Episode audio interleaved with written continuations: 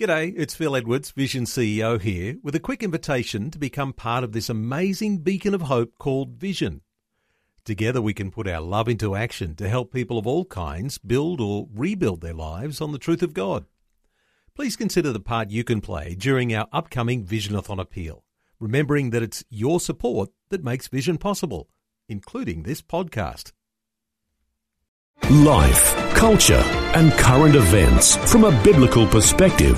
2020 on Vision. Another less talked about but very controversial issue that is often difficult to discuss but is important to bring out in the open because Christians are interested in human rights. Well, in China, there is a practice of organ harvesting that is rife. And what is very disturbing is the idea that there are allegations that organ harvesting in China sees people killed to order to meet the needs of transplant tourism. Andrea Tokaji from Fighting for Justice Foundation back with us today to update us on some of the things that are developing. Andrea, welcome back to 2020. Thanks so much for having me, Neil. Andrea, talk to us for a few moments about China. China's known for transplant tourism. Uh, what's the big link here with the idea of people being killed to order uh, for organ harvesting? Mm. As you know, China is a communist nation, and as a communist regime, they do seek to control their people. One way they're doing that is to actually illegally detain minorities, such as Falun Gong practitioners, Christians, who worship in house churches, uh, non government approved churches, and uh, other minority groups that they feel are political dissidents, or in other words, a threat to communism in the country. So, what happens is they are um, grabbed off the street, they are beaten, uh, tortured often, and imprisoned illegally without due process, without legal representation. Their um, blood sample and urine sample is taken immediately and put on file. So these people are ready candidates as uh, organ donors against their will. And unfortunately, once their don- uh, organs are removed, they are left there to die and suffer. Andrea, some listeners will have caught the minority group that you talked about just a moment ago. Uh, including Christians, uh, ones who've been detained uh, for their house church operations in China. Uh, they're included in the group of people that may well be uh, utilised to harvest organs. That's very, very disturbing. Yes, and, and we, we know from uh, human rights lawyers, Christian human rights lawyers in China, that uh, this is in fact going on. So the most uh, famous case of a Christian human rights lawyer in China advocating for these minorities is Gao Zhisheng. So Gao Zhisheng, for many years, um, was advocating for those illegally detained, including Christian minorities. And unfortunately, um, the government seized his uh, law practice, took away, stripped his uh, legal license off him, illegally detained him, and tortured him to the point where he could no longer see or walk and he lost most of his mental capacity. His uh, family were actually, um, uh, they sought refuge in the US, so they're based there now, but I'm not sure of Gao Zhisheng's whereabouts because he was um, constantly tortured by the government, uh, released for a time, and then captured again for further torture because he was a relentless advocate on behalf of these minorities um, who were in fact themselves not only tortured, but their inalienable right to life was, of course, brutally taken from them. So, Andrea, when it comes to the issue of supply and demand, the idea is that Australia needs to ensure that we don't engage the idea of unethical transplant tourism, and that's what you're campaigning to put a stop to. Absolutely. So, whenever these uh, international crimes occur and crimes to humanity, we do need to follow the money trail, as it were, and to understand Australia's role as a human rights compliant nation and as a Christian nation who has compassion and empathy on our neighbour. So we know for a fact from the Senate Estimates Committee hearing last year that uh, up to 53 Australians have received organ transplants in China. Um, and this was con- confirmed by senators uh, in the report. And this is a, a, truly disturbing because what does happen is Australians who are ill and apply for organ donation do have to wait. There's waiting times of up to seven years. If they do not receive an organ in that time and if they are well off, they do uh, seek organ transplant elsewhere. And so China is a um, regional location, very well known. There are hospitals set up specifically for this. You can go into the hospital and request uh, the organ of your choice, of your blood type, and that will be ready for you on the same day. And we know um, why that is. So this case unfortunately becomes um, more complex in relation to Australia's due diligence obligation, not only to create a demand, but our um, contributions to organ harvesting in China. Because the Sydney University actually trained the health minister of China, who was himself an organ transplant surgeon uh, in, in his medical profession, and he did receive an honor- honorarium from Sydney University uh, for his work, and of course he was promoted then um, in, in the Chinese government. So he oversaw this project for many years. And we're not just talking about a few, but there are reports from um, uh, not only professional investigators and politicians, but of course uh, victim survivors and their families, that um, the latest 680 page investigation report uh, cites 60,000 to 100,000 organ transplants per year in China. So this isn't just a few people, it's hundreds of thousands.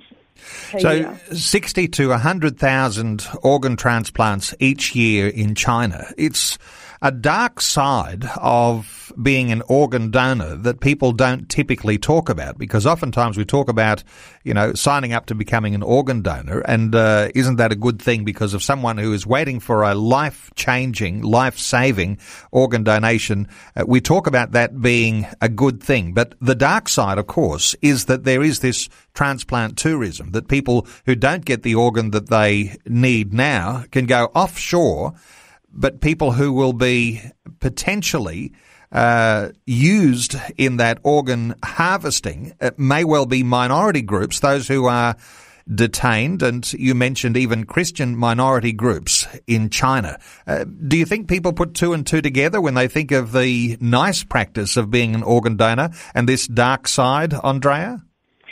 Look, that, that is a very um, complex and interesting question. But the fact remains that, uh, firstly, we do need uh, to have a due diligence response to ensure that we're not transplant tourists from Australia, and amendments to our legislation to ensure that Australian citizens travelling overseas cannot purchase an organ um, on the black market, so to speak, is one way of doing that. Secondly, we can encourage everyone to become a donor um, on, on, their passing. So once you're finished with your organs, uh, you know, donate them uh, to someone in need. Um, and of course, thirdly, we need to hold China accountable uh, for these rife uh, human rights violations and also encourage uh, voluntary organ uh, donation um, in the same way that Australia has structured. So there's various levels of uh, checks and balances and accountability that can be implemented here. It's just not general knowledge and it's just not generally talked about. In medical professions, it's mentioned here and there, um, but it's not something that is um, much awareness is raised about, but it of course goes to slavery, uh, even trafficking, and um, exploitation. So this is something really important for Australians to be aware of, and for us, um, you know, to ensure that we're coming up with solutions. Andrea, there are some ongoing parliamentary inquiries that continue to monitor and to collect evidence with all of this. You've made some submissions to those? Yeah, that's right. So it is encouraging that Australia is looking at this right now. Um, Fighting for Justice Foundation are friends with the uh, Falun Gong movement here in Australia insofar as this uh, human rights violation is concerned, and we've made submissions in the past. So we had the opportunity to present in New South Wales Parliament in 2015, and more recently, of course, to this federal inquiry into organ uh, transplant tourism to China. So we have made that submission and the federal government is in consideration of it. So uh, if you are interested in making submission to that, you, you can jump on the um, APH website, Australian Parliament House website, and, and make your submissions. But Alternatively, uh, you know, support the submissions that are already there just by a letter to your local member saying you are concerned about this and, and your views on um, how we can support uh, a change in not only legislation but practice and community education. Uh, what sort of risks are there uh, if our parliamentarians decide to rock the boat and upset relations with China? Is there something there in the background that might cause parliamentarians to somehow or other agree with this practice that in, that encourages this transplant tourism? What are the risks here? Uh, we all know that our um, uh, relations with China is uh, fragile and uh, very much um, based around that economic uh, conversation. But I don't think we should ever ignore uh, the human rights violations that are occurring for um, the sake of either political dialogue or, um, you know, diplomacy or international trade, in fact.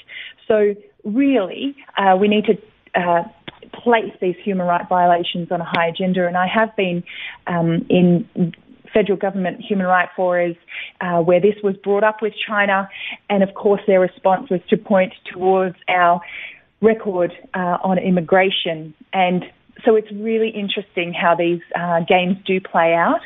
But I think that Australia can be firm on this and be a leader in the region and to ensure that their citizens are not engaging, creating a demand, and that they're aware that this is a threat. Another complexity to this whole matter is, of course, those who uh, do engage in transplant tourism overseas on the black market and return uh, worse off. And this is occurring more and more. So those desperate for organs will go overseas access organs on the black market, and our hospital system will have to take care of all sorts of internal infections and uh, unintended consequences to their, their, their body medically um, for a long extended period of time, up to twenty to fifty thousand dollar cost. Uh, to the Australian taxpayer. So we're also talking about economic um, implications to, to our government and, and our community. Um, and of course, uh, the, the person themselves. I mean, that's not a very pleasant thing to go through physically. So we just need to be aware of the threats and the dangers. Andrea, as you say, it is a very complex uh, issue that we need to talk about. And uh, the very fact that this is happening now and uh, that there are inquiries that are looking into that and uh, gathering evidence that there does need to be some sort of uh, legislation that helps put a stop uh, to the idea of transplant tourism because it's affecting the lives of people who are in innocent minorities, including Christian populations, persecuted Christians uh, in mm. nations like China and perhaps other nations as well. thank you so much for letting us in on these thoughts, I'll point people to your website where you have a blog uh, where people can find more details about this, andreatokaji.com. That's A-N-D-R-E-A T-O-K-A-J-I dot com. Andrea, founding director of Fighting for Justice Foundation, thanks so much for sharing your thoughts with us today on 2020. Thanks, Neil.